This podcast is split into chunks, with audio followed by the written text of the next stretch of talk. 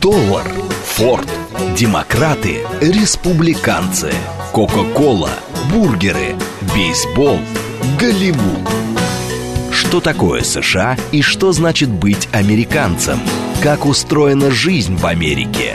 Чем отличаются их проблемы от наших?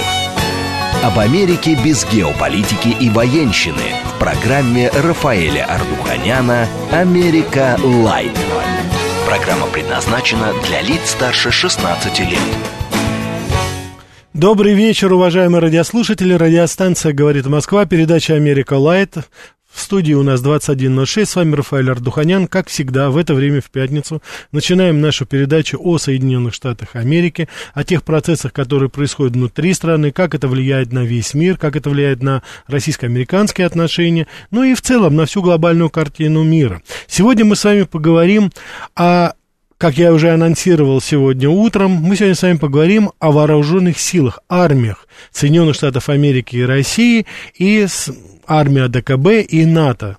Это очень грустно, что мы говорим сейчас об этом, но согласитесь, сейчас самое время подробно разобрать, с чем, как говорится, мы подходим сейчас, вот на данный, на сегодняшний день, с чем мы подходим вот к этой ситуации, которая сложилась, что мы уже серьезно говорим о так называемом военно-техническом противостоянии.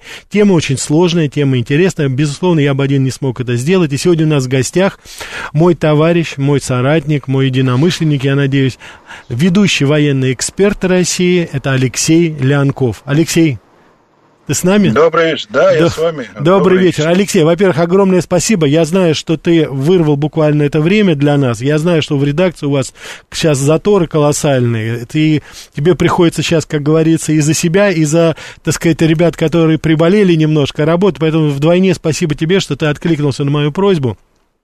Тема очень серьезная. Алексей, я на правах ведущего хочу, так сказать, спросить просто сразу. А, скажи, пожалуйста, не слишком ли я, что называется, такие алармические сейчас настроения передаю, что мы сейчас уже совершенно серьезно анализируем состояние армии США и России, вот подойдя к этой черте, что мы гипотетически хотя бы, но мы сейчас уже достаточно реально, без шуток, спрашиваем, а будет ли военный конфликт, будет ли война? Скажи, пожалуйста, не преувеличиваем ли мы все сейчас это, или это реальная угроза сейчас?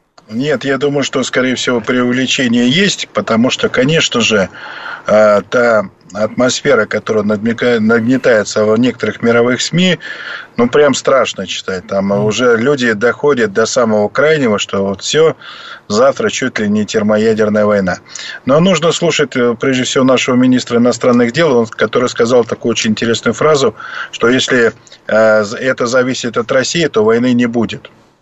Да, войны не будет по именно термоядерной, мировой, как бы тут не нагнетали, как бы частные случаи не пытались гиперболизировать до мировых масштабов, что там где-то начнется mm-hmm. и докатится до этого. Это на самом деле не такой простой процесс, и у этого процесса всегда есть признаки.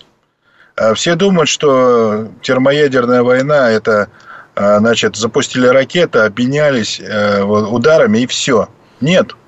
Термоядерная война, в которой, да, в первом ударе участвуют баллистические ракеты, и есть понятие второго удара, который наносят баллистические ракеты, например, атомных подводных лодок, а есть еще удары возмездия, в которых участвует стратегическая бомбардировочная авиация, у которой несет вот те самые... термоядерные заряды в виде крылатых ракет с боеголовками, там авиационные бомбы. У России есть, например, комплекс Буревестника «Посейдон», которые, скажем так, являются оружиями возмездия. Поэтому нужно понимать, что когда мы говорим о войне, то после обмена ядерными ударами в войне принимают участие выжившие армии, выжившая инфраструктура, и война будет продолжаться до полной, как говорится, окончательной победы. Но чтобы это произошло, вот эти все ресурсы, все вот это должно быть готово к такой войне, развернуто, соответственно, или находиться в укрытиях. Ну, то есть, должны произойти фундаментальнейшие призы, это сдвиги, чтобы человечество обратно встало на путь к подготовке к мировой войне. Но пока таких признаков нет. Алексей, ну вот ты сейчас говорил по поводу, сразу ты как-то перешел на, так сказать, ядерное вооружение, да, и возможность именно ядерного конфликта. Но в большей степени сейчас вот как раз все, что говорится, все, что я слышу, как раз и вот акцент делается на то, что это будет не ядерная война, это будет военный конфликт на границе, но это, но здесь важно ведь даже не масштабы, хотя, конечно, я понимаю, что тебе как военному специалисту это виднее, но здесь речь идет о том, кто в них будет участвовать. И мы сейчас говорим о том, что совершенно реально, что войска НАТО и войска ОДКБ, ну, естественно, так сказать, говоря об этом, мы говорим о главных движущих силах этих двух альянсов, это, конечно же, Россия с одной стороны и США с другой стороны, они могут вот обыкновенными, конвенциальными, как, так, так называемыми средствами и оружием начать войну. Такую возможность ты допускаешь? Ну, есть, скажем, если мы берем даже вот наших оппонентов американцев, то они к войне относятся э, достаточно градированно, да, у них есть градация войн, которая предполагает предварительная война в серой зоне, грей-зон, потом конвенциальная война, а потом уже термоядерная война. То есть они считают, что последовательность войн должна идти именно по такой вот градации, вначале от гибридных войн, и потом уже все докатывается до термоядерной войны. Если мы говорим о военных действиях, которые могут развязать между собой блоки, военные блоки, то, э, понятное дело, все начинается как конвенциальная война, и в, в определенный момент она может перейти в термоядерную войну. Поэтому боевое столкновение блоковое, оно на ближайшей перспективе не предвидится, но отдельные конфликты на территории стран, которые не входят в тот или иной блок, да, это, такого рода конфликты возможно. И даже сейчас, пока мы разговариваем, в некоторых точках планеты такого рода конфликты идут. При этом ту или иную сторону поддерживают страны, которые таким или иным образом либо симпатизируют блоку НАТО, либо симпатизируют э, договору по коллективной безопасности, ну, который возглавляет Россия. Угу. То есть мы такие вот конфликты наблюдаем, но э, там, понятно, затрагиваются те или иные национальные интересы, вот, союзнические, партнерские интересы, но не доходит до полномасштабного выяснения отношений между вот этими военно-политическими образованиями. Хорошо, тогда вот э, да, да, э, извини, Алексей, я сейчас хотел, у нас уже звонки. Я бы хотел напомнить, уважаемые радиослушатели, у нас передача «Диалог». Безусловно, я убежден, что большинство вопросов будет именно к Алексею. Напомню наши координаты. СМС-портал девять два пять восемь восемь восемь восемь девять четыре восемь. Телеграм для сообщений «Говорит МСК-бот». Прямой эфир четыреста девяносто пять семьдесят три семьдесят три девяносто четыре восемь. Телеграм-канал э, «Радио говорит МСК». Ютуб-канал «Говорит Москва». Смотрите нас на Ютубе. Давай, Алексей, давай возьмем звонки, не будем забывать. Да, слушаю вас. Добрый вечер. Добрый вечер, Алексей. Добрый вечер, э, Рафаэль. Да, добрый вечер. А, скажите, добрый вечер, пожалуйста, вот, к Алексею такой вопрос. А, что мы можем сделать для того, чтобы расширить э, членство ОДКБ? Можем ли мы туда привлечь Сербию, либо вот страны Латинской Америки, или мы только можем ограничиться европейским, либо азиатским континентом, или это границы вот, привлечения наших союзников, так, если так можно выразиться, ненавижу это слово партнеры, от него просто уже до блевотины доводит. Вот. Понятно. А, да. А вот именно союзники, вот что это? это? Или только это очень узкий ограниченный круг, может быть? Или мы можем действовать по всему миру, так как действуют вот наши враги? Я имею в виду Америку. Спасибо, и НАТО. Спасибо, да. Алексей, да, перспектива.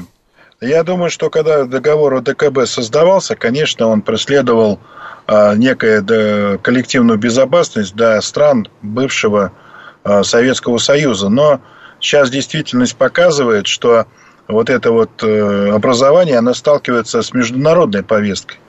То есть э, наши страны атакуют э, такие вот силы, как международный терроризм и так далее. И, кстати, очень множество стран в мире э, страдает от такого международного терроризма. То есть, например, те же самые игиловцы, это организация, которая у нас запрещена, они же действуют не только там в Азии, они действуют по и в Африке. По всему миру, да. По всему миру. То есть, если мы боремся с этой заразой, то нам нужно бороться ее по всему миру. Мы, кстати, боролись с сомалийскими пиратами и так далее. Поэтому я думаю и уверен, что договор ОДКБ можно расширять, расширяет в нем членство стран. Вот, конечно, для этого нужно там какие-то изменения внести, но принимать можем все, потому что мир устроен так, что не все страны могут противостоять той угрозе того же, например, международного терроризма, который, как показывают, сильнее даже отдельных стран. И мы видели это примеры mm-hmm. на Сирии, наблюдаем сейчас то, что происходит в Ливии, а уж если мы затронем Африку, то... то там практически не осталось стран, которые не страдают от представителей вот этой международной да. террористической организации. Да, спасибо. Давайте еще возьмем звонок. Спасибо, Алексей. Да, слушаю вас. Добрый вечер. Добрый вечер, Сергей Алексеевич. Да, Сергей Алексеевич.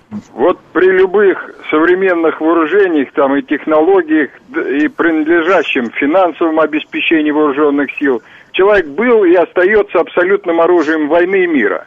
Вот как, на ваш взгляд, сегодняшнее моральное состояние и уровень мотивации американских военнослужащих, uh-huh. а также общественно-психологический климат в американском народе сейчас влияет на внешнеполитические планы Вашингтона относительно выполнения наших требований по гарантии безопасности?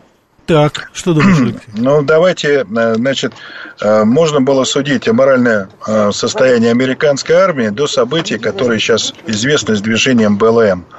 Вот тогда американцы проводили различные там исследования, потому что Америка с тысяча девятьсот сорок пятого года участвовала в двухстах восьмидесяти шести конфликтах, и пришло к выводу к тому, что им нужно что-то с этим делом, потому что желающих служить в армии, именно американцев, не так уж и много.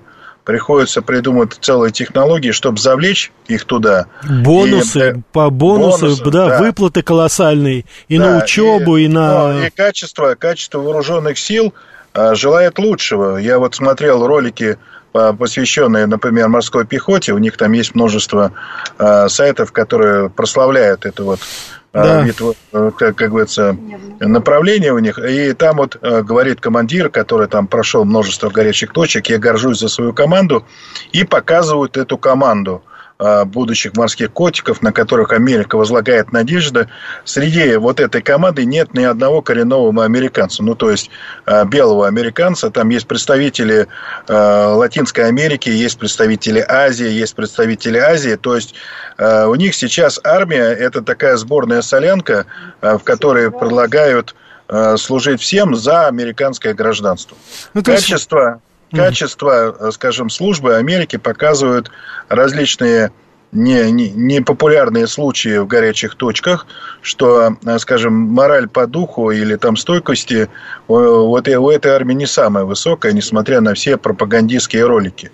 То есть, если вдруг они понимают, что все плохо, то, ну, я не считаю там специальные подразделения, где там отбирают там жесткие отборы и так далее, головорезов, то вот общевойсковое не очень, невысокого качества, скажем так. И, я думаю... и, угу. и это сказывается, кстати, на военных конфликтах, потому что вот есть такая Rand Corporation, которая постоянно ведет исследования по морально-этическому и угу. другому состоянию армии США. Выводы у них очень неутешительные. Они говорят, надо что-то с этим делать, нужно что-то менять, делать более боеспособную армию, либо сворачивать присутствие Америки во многих странах, потому что нахождение в этих странах разлагает армию. И мы знаем, что военные базы американские, которые присутствуют по всему миру, там очень много криминальных случаев, в которых принимают участие американские военные. То есть говорить о, скажем, армии света и добра, которая несет демократию по всему миру, не приходится. Это далеко не так, далеко не, со, не соответствует тем роликам и тем пропагандистским фильмам, которые снимает Голливуд. Да, Алексей, я, кстати, хотел напомнить, вот и уважаемому радиослушателю, я убежден, Алексей, ты знаешь, это целая такая была череда преступлений и изнасилований на Окинаве в Японии. Японских несовершеннолетних девочек, одиннадцать, двенадцать, тринадцать лет, десятки случаев было, когда американские солдаты зверски насиловали и убивали, в тот же день этих людей отсылали обратно в Америку, ни одного реального срока не было. Несколько человек были приговорены, там несколько в Америке осуждены, якобы получили несколько лет, и потом через год-два уходили, выходили условно досрочно. В основном это, ну, надо сказать, что это были, в основном это были негры, Они, так сказать, этим баловались, там очень любили. И в Японии вот до сих пор, если там вот посмотреть, это колоссальные целые организации, которые до сих пор требуют, чтобы этих преступников наказали. Это уже десятилетия прошли. Никто, ни одного, как говорится, дела, которое было бы доведено, а уж тем более, там, допустим, выдано там японскому правосудию, этого даже и в помине нет. Спасибо. Давайте мы еще возьмем. У нас полная линия, Алексей. Да? Давайте ответим. Да. Слушаю вас. Добрый О. вечер. Добрый вечер, Алексей, Рафаэль. Да, добрый вечер. Добрый вечер. А, вот у меня а, Сергей Алексеевич почти, ну, меня предвосхитил мой вопрос. Угу. Я знаю, что армия и флот США — это, в общем-то, армия и флот сержантов. Угу. А я недавно слышал, что у сержантов возникли серьезные проблемы американских именно с финансированием, что сейчас уже американский сержант не может там, ну, при неработающей жене содержать семью. Правда ли угу. это? Или это, или это как? Хорошо, вот, спасибо, да. Алексей, да, спасибо. Что знаешь, Алексей? Я думаю, что там немножко проблема лежит в другой плоскости. С финансированием там у них все в порядке. Бюджет, который сейчас в Америке очередной раз побил рекорды, годовой бюджет. Да. Там, эти, там увеличение как бы денежного содержания соответствует. Да. Довольствие, да. Но там появилась другая проблема, потому что сейчас э, Байден, он вернул обратно всяких трансвеститов и ЛГБТ-сообщества э, в состав армии. И вот как раз в сержантский корпус, который является чуть ли не основой дисциплины в армии, стали приходить вот эти представители. И это вызывает очень негативную реакцию от нормальных сержантов, которые привыкли там командовать. Вот это то, что мы наблюдаем, как там они орут на своих подчиненных. Вот в этом проблема. И сержанты вынуждены увольняться. Но для того, чтобы скрыть вот эту вот вещь, через средства массовой информации запускается, что там в основном увольнения, связанные с какими-то там условиями, при этом не раскрывают, но как бы все думают, что единственным условием нахождения этого сержанта в армии является денежное довольствие, но это не так. Ясно, спасибо, да. Давайте еще возьмем. Да, слушаю вас, добрый вечер. Будем Алло, максимально добрый брать. Вечер. Добрый вечер. Вадим, Подмосковье. Да, Вадим. Я хочу такой вопрос задать. Вот у нас сейчас два потенциальных соперника. Это юг, ну, условный Туран, и запад. С каким соперником война будет как бы нам сподручнее, если так просто говорить? Вот это технологичное перепуливание ракетами с Западом или вот это вязкое, повседневное, вот это нудное, вообще невыигрываемое, как в Афганистане, борьба с югом, условно? Угу. Спасибо. Ясно, спасибо, да. Алексей, что думаешь? Юг или Запад но мы, опаснее? Но мы, но мы с югом боремся, и южное направление, кстати, было названо министром обороны одним из самых опасных, потому угу. что все-таки... терроризм у нас больше зарождается на юге, чем в Западной Европе, например. И мы уже с ним боролись вот в Сирии, и там была целая армия, с которой пришлось бороться. И мы боролись это сообща усилиями таких стран, как Иран и Ливан, которые поставляли своих вот наземные военные части, которые принимали участие помимо сирийской арабской армии. Понятное дело, что юг до сих пор остается... таким вот направлением, и все смотрят в сторону Афганистана, но есть там и, скажем, если совсем на юг смотрим, есть еще и Африка, где тоже полно вот этих бармалеев, которые чинят беззаконие. Понятное дело, что этими бармалеями кто-то управляет, ну, можно даже говорить, кто управляет, это и британские, и американские, и Конечно, французские да. спецслужбы. И понятное дело, что по сговору этих бармалеев можно объединять и кидать на любые страны. Они же пытались создать на Ближнем Востоке вот это вот государство, которое, как, как ни странно, вот та карта, которую демонстрировали эти игиловцы, она очень похожа на ту карту, которую демонстрируют приверженцы Великого Турана. Но, правда, там экспансия идет еще в сторону России. Поэтому именно вот эта сила, нужно понимать, что в странах, исповедующих ислам, сейчас насчитывается порядка двух, более двух с половиной миллиарда жителей, и которые не всегда живут очень хорошо, и, скажем, они являются источником для вот таких вот террористических организаций. Например, рассадником или подготовкой террористов занимаются, набирая рекрутов в лагерях беженцев, где люди живут бесправно под управлением тех же самых бандитов. Потом они попадают в лагеря подготовки, а потом оказываются у нас, например, в Нагорном Карабахе.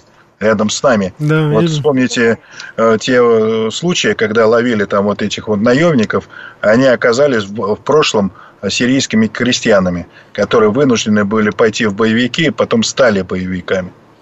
Ну да, это уже известно, что большая часть принимала участие в войне за Карабах, вот в последнюю уже на стороне Турции, Азербайджана. К сожалению, да, это было. Давайте мы еще да. возьмем. Да. Слушаю вас, добрый вечер.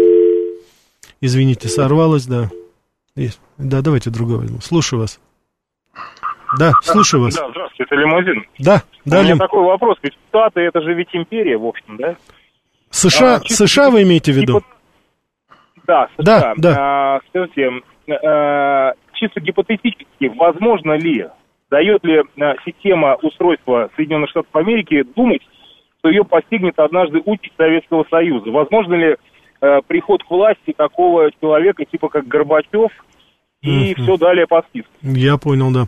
У меня вообще такое мнение, Алексей, что там уже вроде бы у них у руля ну, стоит да. такой своеобразный Горбачев. Примерно, да, да, да, стоит такой Горбачев, который там пытается сделать и вашим, и нашим, чуть ли да, не марксистские да, да, да, идеи, да. или, как некоторые говорят, троцкистские идеи э, кидают. Но нужно понимать, что США на самом деле это часть другой империи, э, которая вот недавно себя обозначила в виде военного блока УКУС. Это УКУС, да, Великобритания, да, Австралия и США. Еще в эту, как говорится, империю не хватает два государства, таких как Канада и Новая Зеландия. Mm-hmm. И тогда, как говорится, комплект будет полный. Mm-hmm. И этот комплект уже существовал и в годы Второй мировой войны. Называлась разведка «Пяти глаз». И эти три, пять стран между собой взаимодействовали. Ну и потом, когда война закончилась, они забыли, как говорится, распуститься, да? Угу. И выясняется, что если совсем поковыряться в юридических всяких документах, то выяснится, что Британская империя фактически не уходила оттуда власти. Она просто меняла формы власти в этих странах, проводила различные эксперименты, и в нужный момент эти все страны опять соберутся в единый кулак. Поэтому, конечно же, система, несмотря на свою паразитность, существования многочисленных войн, в которых она участвует, многочисленных э, грабежей, в которых она участвует, уничтожение людей, она как паразит все равно будет существовать. А как долго будет существовать, вопрос, конечно, открытый, потому что если уже мировое сообщество удастся воссоединиться в единую, как говорится, силу и осознать, что все то, что они называют образцами демократии, на самом деле таково не является, тогда для них наступят очень тяжелые времена, и, скорее всего, придет конец. Но они, конечно, тоже это понимают и работают, поэтому пытаются э, всякими обманами и так далее склонить людей на свою сторону, сформировать какие-то блоки, обещав им неземные блага. Но вот борьба такая идет. И когда произойдет конец, ну, может, он и завтра произойдет, кто его знает. Но э, борьба, ну, я так условно говорю, что завтра, поймите. Но да. борьба, к сожалению, она будет продолжаться. Сейчас мы с вами наблюдаем борьбу однополярного мира, который не хочет уходить, с многополярным, который нарождается. Ну, и, конечно же, его величество доллар, который очень-очень помогает им удержаться это пока так. у власти. Вот когда уберем доллар, потом уже это будет реально. Давайте мы еще успеем, наверное, еще один возьмем.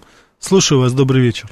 Алло, да. Рафаэль, во-первых, огромное спасибо, прошу прощения, не могу еще раз не, за, не обратиться пожалуйста, к Алексею. Пожалуйста, пожалуйста. Алексей, скажите, да-да. Пожалуйста, я вот слышал относительно недавно такую версию, что, причем от очень уважаемых специалистов, вот, да, вот, которые утверждают, что э, то, что случилось в Афганистане, это не крах Америки, а наоборот грандиозная победа, что англосаксы обдурили весь мир, создали дымовую завесу и под это дело э, просто-напросто обдурили всех. А на самом деле все у них великолепно, все у них прекрасно. Это, и вот это подтверждается тем, что мол, мы создали вот этот новый союз, вот этот Америка, Австралия, там Канада, там Англия, то есть вот это, да. И второе, если можно, тоже вот ответьте, пожалуйста, что вы думаете по поводу вот того, что турки строят в Черном море вот этот канал? Я слышал тоже с пены у рта от уважаемых экспертов, что это катастрофа для России, это все, это, как говорится, Гитлер капут. Скажите, пожалуйста, что ага. вы думаете по этому поводу? Ну, да, давайте Алексей, Алексей, извини, пожалуйста, Алексей, да. у нас мы сейчас уходим на рекламу и на новости. Да. Пожалуйста, а запомни, ответим. Да, уважаемые дорогие слушатели, мы обязательно ответим после перерыва. Оставайтесь с нами. Что такое США и что значит быть американцем? Как устроена жизнь в Америке? Чем отличаются их проблемы от наших? Об Америке без геополитики и военщины в программе Рафаэля Ардуханяна «Америка Лайт». Добрый вечер, уважаемые радиослушатели. Радиостанция «Говорит Москва», передача «Америка Лайт». С вами Рафаэль Ардуханян. У нас сегодня в гостях военный эксперт, специалист номер один Алексей Леонков, который знает абсолютно все, что касается армии не только с России, но и, безусловно, Соединенных Штатов. И мы сейчас вот именно как раз и говорим об этом. Мы говорим о том, с, какими военно, с каким военным потенциалом противостоящие стороны сейчас под, приходят вот во всех этих конфликтных ситуациях. Что мы имеем в сухом остатке? Так, Алексей, ты помнишь, да, вот вопрос? Да, да. Да, давай да, я помню два вопроса. Значит, первый был задан по Афганистану, другой да, по, по Турции, да, каналу, да. да. Значит, по Афганистану действительно американцы радовались не потому, что там они обхитрили и создали УКУС. А дело в том, что они оставили очень сложную проблему под названием Афганистан. То есть страна, в которой они двадцать лет строили демократию, якобы там развивали, выяснилось, что у страны нет ничего для того, чтобы развиваться дальше. А для того, чтобы усугубить эту проблему, они еще и заблокировали все банковские счета этой да. страны в международных банках. То есть они оставили им кучу оружия, но не оставили удочку, с помощью которой они будут ловить рыбу. Там практически нет сельского хозяйства, там долгое время афганцы занимались выращиванием опиатов, которые потом распространялись по всему миру. Много оружия, не решены социальные проблемы, медицинские проблемы. Ну, то есть, оставили большую раковую опухоль на попечении государств, которое, скажем, окружает Афганистан. В том, числе и, этом, и мы, в том числе и наша да, страна. В том числе и наша, и наши союзники, да. и страны ОДКБ, они все столкнулись вот с этой вот бомбой замедленного действия, которая рано или поздно рванет. Поэтому сейчас там э, курсируют самолеты, привозят гуманитарные грузы. Но, понимаете, это все некая подачка, голодный паёк, который когда-нибудь надоест. И когда-нибудь кто-то из вот этих талибов вспомнит, что он хочет это гораздо большего, и тогда может начаться. Поэтому это такой источник, э, скажем так, угроз, который, на который все обращают внимание, пытаются отрегулировать. При этом американцы, которые заварили кашу, они стоят в стороне. Да. И ничего практически не делают. Ну, конечно, когда, если вдруг отрегулируют, они туда вернутся. Но вернутся не для того, чтобы там, скажем так, наводить порядок. А наоборот, сеять опять по старому принципу вражду и раздоры. Вместе с Великобританией, которая, как мы знаем, в Афганистане уже не первое столетие пытается что-то выстроить в свою пользу для того, чтобы влиять на всю Азию в том числе. Да. Теперь вопрос, связанный э, с новым каналом. Канал. Э, конечно, многие говорят, что якобы это до, ну, нарушает доктрину Монтрё, но доктрина Монтрё, она касалась именно нахождения кораблей в акватории Черного моря, кораблей стран, которые не в, имеют выход в Черное море. А, такой То есть, извини, может... извини, Алексей, это не проход да. здесь, он регламентировал, а именно нахождение. То есть, каким, нахождение. Канал, каким каналом попадут туда, это не имеет никакого да. значения для а доклада. Каналы, вот этот Босфор и так далее, это было просто, так как они были турецкие, это регуляторы, которые должны, например, не пропускать количество кораблей, которые превышают э, описанные вот конвенции Монтрё. А при этом, если мы говорим про обороноспособность, то все, что зайдет в акваторию Черного моря с враждебными намерениями, оно в этом Черном море и останется. У нас достаточно сил и средств, чтобы, как говорится, накрыть любую корабельную группировку, которая войдет в акваторию Черного моря для э, ну, какой-нибудь агрессивных действий против России. Угу. Это нужно четко понимать. И у нас достаточно, еще раз повторю, и авиации, и флота, и э, береговых комплексов, которые простреливают всю акваторию Черного моря вдоль и поперек. Поэтому не стоит по этому поводу волноваться, но и расслабляться тоже не стоит. Потому что недавно американцы заявили, что они хотят отрегулировать правила нахождения кораблей в Черном море. Ну, угу. как бы там оговорились по Фрейду, но будем смотреть, как говорится, не давать им это делать. Ясно. Алексей, вот, кстати, если мы уже говорим об этом, если мы говорим об этом, я бы хотел вот насчет Черноморского флота. Нам, ну, более-менее понятно, потому что Крым же мы только недавно присоединили, и uh-huh. э, Севастополь, так сказать, мы воссоздали опять нашу главную историческую военную нашу базу. Скажи, пожалуйста, в динамике, что из себя представляет сейчас наш Черноморский флот? Вот ты сказал, что, и, конечно, мы верим тебе на слово, но скажи, пожалуйста, вот сейчас, если сравнить с две тысячи четырнадцатым годом, вот восемь лет, да, прошло, что сейчас там появилось? Какими потенциалом мы обладаем? И, естественно, я думаю, вопрос. Если мы будем сравнивать с флотом, ну, я там Болгария, Румыния даже сейчас не хочу серьезно обсуждать, uh-huh. да, ну, вот турецкий флот, допустим. Скажи, пожалуйста, как мы выглядим вот в этом соотношении? Ну, если мы сравниваем с турецким флотом, то понятное дело, что Черноморский флот сейчас имеет больше новых кораблей, чем имел раньше. Uh-huh. Ведь основные, вот, например, дизельные подводные лодки проекта «Варшавянка», которые считаются самыми тихими в мире, да, да, да. и такими незаметными, что даже не знают, где она там ходит и как она ходит. Но они вооружены у нас крылатыми ракетами. Все знают, что крылатые ракеты могут работать как по наземным целям. И эти, кстати, лодки подводные демонстрировали. Ну, например, подводная лодка «Ростов-на-Дону». Но также они, главная их задача ведь не только наземные цели. Главная их задача — это корабли вероятного противника. И, кстати, когда происходила акция наказания американцев в апреле две тысячи восемнадцатого года, когда они наказывали Сирию за якобы наличествующее химическое оружие. Это когда то... томагавки, да, не запустили? Да, Трамп, да, да. да, да, да, да. Там, там, там должны были присоединиться к этому англичане со своими там подводными лодками и так далее. Но э, им помешали и наша подводная лодка, и наша противолодочная авиация. И очень англичане по этому поводу жаловались на весь мир, что вот э, русские, особенно они говорили не про противолодочную авиацию, а именно про нашу подводную лодку. Они не знали, где она, что она. И поэтому mm-hmm. они так и не приняли участие вот в этой вот, скажем, незаконные акции. Флот, понятное дело, он у нас взаимодействует, ну, действует не только как самостоятельная единица. Черноморский флот у нас взаимодействует также с комплексом береговой обороны и также военно-воздушными силами, которые имеют противокорабельные средства, ну, например, гиперзвуковые авиационные ракетные комплексы «Кинжал». Кстати, первые десять этих комплексов появилось в Южном военном округе, то есть оно было ориентировано на южное направление, в том числе и на Черное море. То есть взаимодействие это отрабатывается на ежегодных регулярных военных учениях, в которых флот тренируется совместно с наземными и военно-воздушными войсками. И, как показывают тренировки, взаимодействие достигнуто, боевая слаженность тоже достигнута, но никто не останавливается на достигнутых результатах. Так и будет продолжаться, да?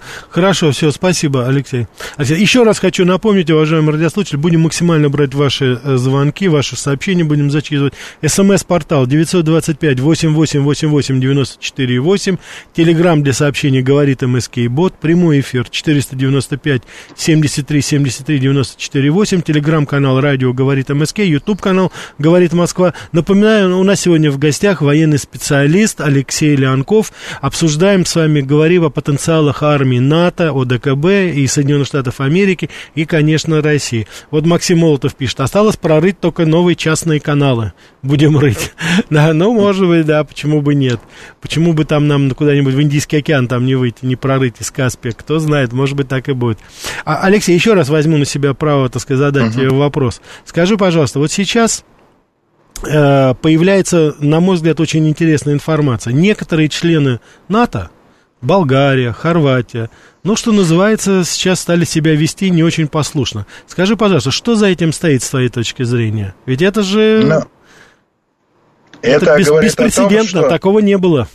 Дело в том, что всегда говорили, что в НАТО существует проблема. Особенно это начали говорить где-то после две тысячи четырнадцатого года. Угу. Мы вспоминаем того же Макрона, который говорил о смерти мозга НАТО. Да, да, вспоминаем да. Ахенский договор, который заключила Франция и Германия, которые независимо от блока НАТО, если что, будут друг другу оказывать военную помощь. Но это такой вот некий бунт внутри блока.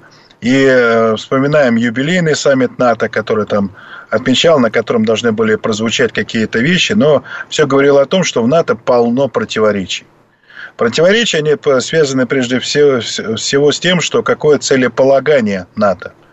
Понятное дело, что НАТО создавалось когда-то против Советского Союза. Советский Союз разорил, развалился, НАТО нет. Mm-hmm. Ей на некоторое время переориентировали задачу по борьбе с, с, с этим, с коммунистическим наследием в Европе. Ну, мы помним трагедию Югославии. Чем это закончилось, да, Югославия. Да, Югославию ее расчленили. Ну, вот, все, коммунистическое наследие они ликвидировали. Осталось, что, что нужно, как, куда дальше идти.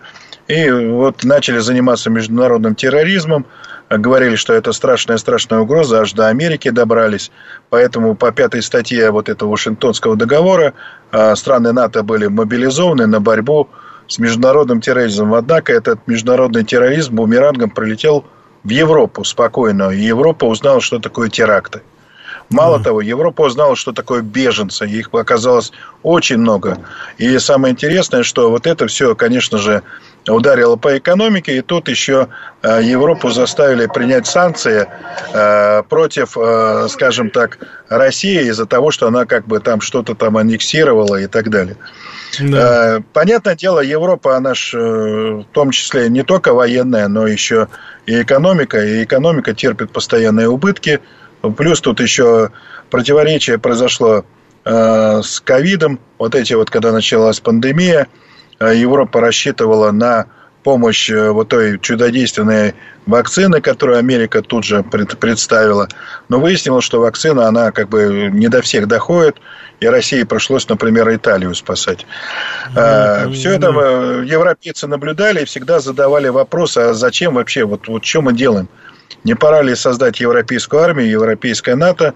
Но э, там всех несогласных давили. Причем, а, Алексей, извини, удали. Пожалуйста, по-моему, эта идея вызвала ужас в Америке.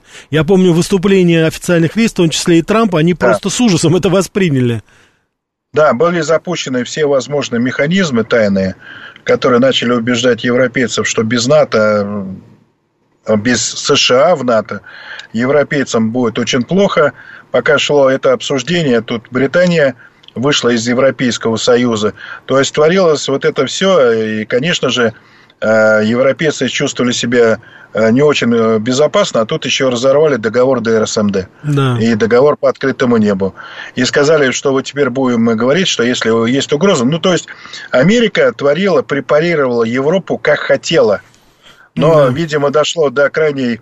до крайних точек, и, может быть, одной из крайних точек стала вот эта зима этого года, когда Америка пообещала Европе газ, а газ, вот этот, который она пообещала, ушел в Китай. Да, в Китай. Вот. И, и когда вот если все это мы складываем по полочкам, плюс еще те два процента, которые американцы требуют вкладывать в бюджет НАТО, помимо расходов каждой страны на оборону, и проект, который они э, обозначили, вот эта концепция НАТО двадцать тридцать, в которой очень интересно прописано, что главным критерием становится евроатлантическая безопасность.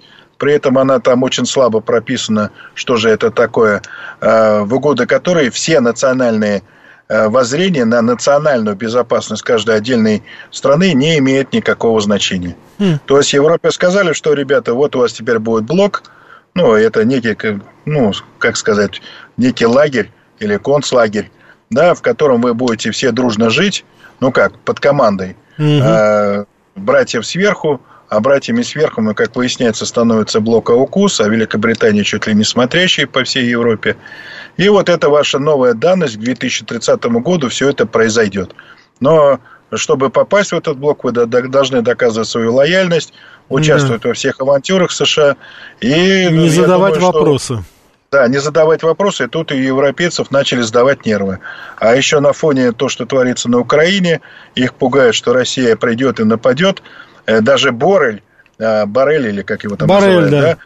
Да, да, который вдруг неожиданно выступил с такими вещами, что чем больше против России санкций давления, чем больше пытаются напугать Европу, Россия, тем больше Европа поворачивается в сторону России. Ну да, ну будем надеяться, Поэтому, что это здравый смысл да. какой-то, да. И понятное дело, что все события, которые сейчас идут на Украине, связаны именно с этим.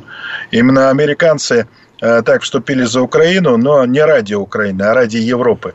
Потому что ничто так не сплочает, э, скажем, людей, когда перед ними существует огромная опасность. Вот американцы считают, что до конца нужно дедемонизировать Россию, изобразить из нее скровавившего, озверевшего агрессора, который только что съел Украину, и они будут показывать эти кадры, как это кроваво. Причем они украинцев убеждают, что скоро нападут. Уже Зеленский да, да, да. говорит, да нет, нет, вроде бы все нормально. Нет, нет, ну, вы вот, ничего короче, не знаете. Видим, это цирк какой-то вообще. Американцы бросают последние свои силы и резервы, чтобы удержать ускользающую из их рук Европу. Да. Европа тридцать лет после девяносто первого года плясала под, как говорится, дирижирование США, но пришла к разбитому корыту. Вот как та самая старуха из известного э, сказки Александра Сергеевича Пушкина. Европа оказалась у разбитого корыта. Э, никакого счастья не наступило, терроризм не побежден, э, беженцев много, экономика... Экономика вниз идет, да. конечно, доллар да, падает, короче, евро падает. Да. Да. Ну, системный кризис, и русские тут ни при чем. Все понимают, что нити все этого системного а, кризиса а потом, тянутся. Да, да, я думаю, еще фантомные боли у Германии и у Франции по поводу англосаксов. Потому что, конечно же, стремление, ну, хорошо, там, допустим, Хорватия, Болгария, там и другие страны маленькие, там, и они, как говорится, и рады, может быть, прислуживать, да, по крайней мере, там, если мы возьмем прибалтийский, хотя тоже у нас, вот видите, здесь диссиденты появились в лице Хорватии и Болгарии, вот. А эти-то страны, они, конечно же, не захотят. Потому что они прекрасно помнят, с кем они веками воевали. И уж, конечно, Германия и Франция будут противостоять англосаксам. Вот это, именно этому образованию. И сейчас уже очень много говорится. Я думаю, вот эти попытки создать свою армию, свои вооруженные силы, более прагматичная политика в отношении России, это как раз вот и сказывается об этом. Вот наш слушатель семь девять шесть пять последний пишет, что это означает насчет Хорватии и Болгарии. Крысы побежали с корабля. Крысы ну, побежали. В принципе, ну, ну так, бегут, жестко, бегут. Да, но в принципе, да, потому это... что в другой ситуации, ведь это лет пять, это еще шесть тому назад, вот такие вещи, они были просто немыслимы. Это, как говорится, это да. циц, и их сразу бы, как говорится, стало уже совершенно, так сказать, это, да? Вот. Максим Молотов спрашивает, так будет провокация перед зимней Олимпиадой? Что думаешь, Алексей? Я думаю, будет, потому будет, что да. американцы, они последовательны в своих сценариях, и они очень любят... красивые даты. Да. Вы вспомните, две тысячи восьмой год была тоже То Олимпиада самое, да. в Пекине, но это была летняя Олимпиада. И как раз, когда Владимир Владимирович Путин в качестве премьера был на трибунах, произошли те события, которые мы с вами знаем, как война ноль восемь ноль восемь ноль восемь. Как да. раз под Олимпиаду состоялись те самые залпы эр эс зэ о, которые обрушились на спящий город Синвал. Да. А гибли мирные жители, гибли и наши, наши миротворцы, миротворцы. Да. И Россия тогда вмешалась. Вот. Но тогда у нас была немножко другая армия. Сейчас армия у нас коренным образом изменилась. У нас больше возможностей появилось, появились более грамотные военачальники, да. боевое слаживание. Это вот можно до бесконечности, конечно, перечислять. Поэтому, конечно же, провокацию они хотят сделать. Не зря же там тусуются вот эти че вэ ка. И как наш министр обороны докладывал о том, что че вэ ка, ну, у че вэ ка замечено было и бочки с химическими отравляющими веществами. То есть, сирийский может быть, сирийский все, что сценарий. То же самое, что Но, они в Сирии творили. Я думаю, Рафаэль, я думаю, что тут будет комбинированный сценарий. Угу. И будет все, для, чтобы это было... стопроцентная гарантия, чтобы Россия вмешалась. Вот стопроцентная гарантия. Они ну, будут добиваться да. именно такого результата. Я единственное, что, Алексей, думаю, что вот мы уже много говорили об этом, что не дай бог, конечно, если все это действительно повторится вот по тому грузинскому сценарию, который был. Я просто хочу надеяться, что мы уже тогда не остановимся, а дойдем до конца. И проблему будем решать уже в столицах тех стран, да, которые я думаю, попытаются что нас провоцировать. Война, освободительная волна, которая пойдет с Донбасса, да. мы ее останавливать не будем. Она а остановится там, думаю, да. где мы встретим войска НАТО. Совершенно а так как войска НАТО сейчас располагаются, как они собираются располагаться на границах с Украиной, ну, может, там их и встретим. Ну, Потому а... что, угу. ну, надо освобождать, надо освобождать. Безусловно. Наш братский украинский народ, который страдает от этого, которого заставляет воевать, и нынешний президент, который там, приходя к власти, обещал окончить войну, но, видимо, его не поняли, каким образом он собирался заканчивать эту войну. Да. Он собирался ее заканчивать некими победными реляциями, то есть военным способом. Все эти, теперь, я думаю, все в этом удостоверились. Будем надеяться, да, что это действительно будет. Вот Владимир нам пишет здесь, а доллар-то, между прочим, восемьдесят рублей. Инфляция в России тридцать процентов. Ну, во-первых, промышленная инфляция в США тоже сейчас под тридцать процентов, а такая у них порядка восьми процентов. А вот насчет доллара, Владимир, это наш слушатель, по-моему, из Америки, Алексей. Вот. Ага. А вот по поводу доллара, Владимир, это, как говорится, большое спасибо нашему Центробанку с Набиулиной во главе, нашему финансовому блоку правительства с Силуановым, нашим госкорпорациям, которые у нас экспортные деньги качают и меняют здесь. Это не к, не к России как таковой вопрос, а это вот вопрос к этим ребятам, которые доводят, так сказать, вот до такой степени всю эту ситуацию. Да, не стоит забывать, что у нас вся мировая экономика держится на Бреттон-Вудском соглашении. Конечно. И все происходит через доллар. Именно поэтому американцы вводят санкции против любой страны. Просто запрещают пользоваться долларом. Да. И все. Но... И вся внешняя экономика как бы становится для этих стран. Но Россия уже нашла противоядие, потому что санкции показали нам совершенно другую дорогу. Мы создали э, систему альтернативную свифту. Мы проводим платежи через национальные валюты, минуя доллар. Причем мы и... это уже делаем с Китаем и с Индией. Мы уже это делаем, да, постепенно. А все знают, что Китай – это растущая экономика. Она фактически почти уже стала экономикой номер один. И было... Когда мы общались с китайцами последний раз, назывались цифры о том, что у нас товарооборот только растет. Да. И скоро, наверное, товарооборот станет равным бюджету России. Да. Так что... Нужно понимать, что в этом плане мы сделали разворот на восток, и чем больше американцы там будут усердствовать, тем хуже. Кстати, против отключения России от свифта выступают в основном европейские государства. Да. А в США, наоборот, кричат, давайте отключим. Угу. Маленький. Да.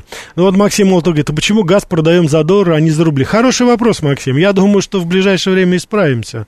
Владимир, наш американский слушатель, не унимается. В Америке цены поднялись не более семи процентов. Нет, уважаемый Владимир. Вы же знаете, Владимир, что я слежу за ценами, которые и вообще за тем, что происходит в Америке. Пожалуйста, не говорите сейчас, ну, неточную информацию.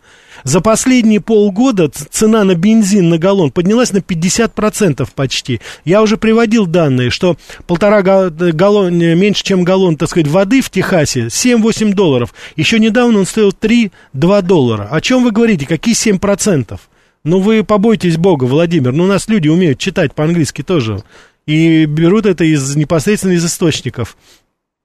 Так, Борис говорит, не ожидал, что радио «Говорит Москва» скатится до вульгарного популизма. Ну, Борис, вы почаще слушайте нашу, так сказать, радиостанцию. Я думаю, вы измените свое мнение, если, конечно, вы непредвзято так относитесь. И если вы считаете анализ и оценку нынешней ситуации популизмом, ну, может быть, все-таки в вашем восприятии действительности не так.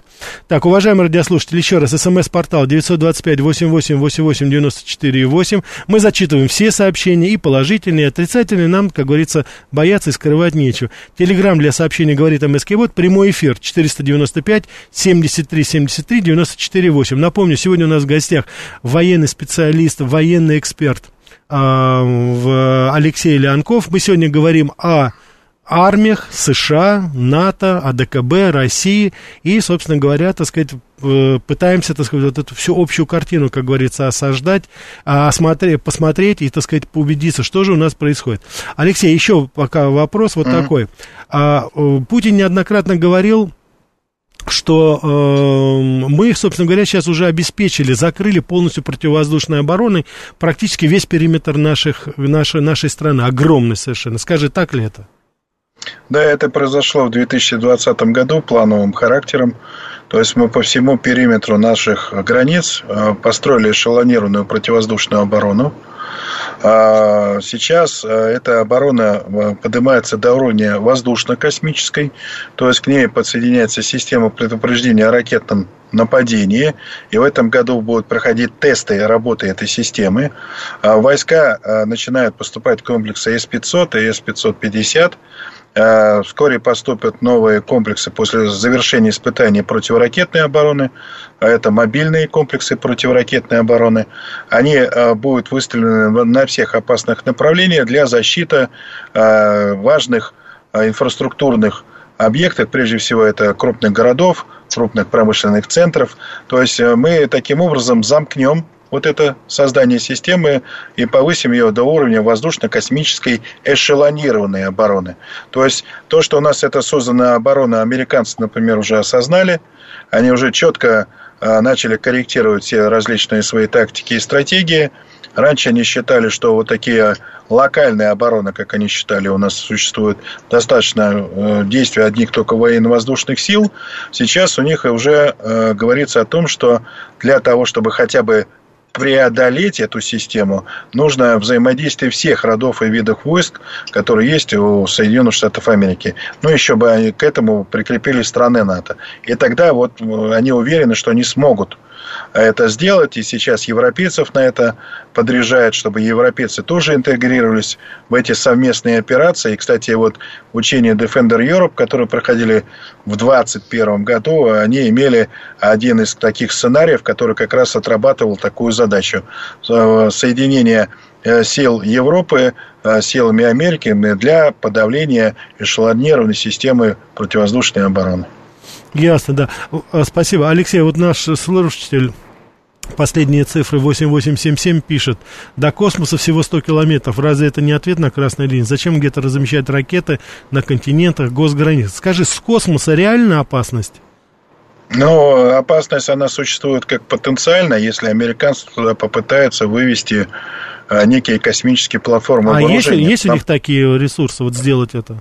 Ну, они уже это пытаются штурмовать лет двадцать.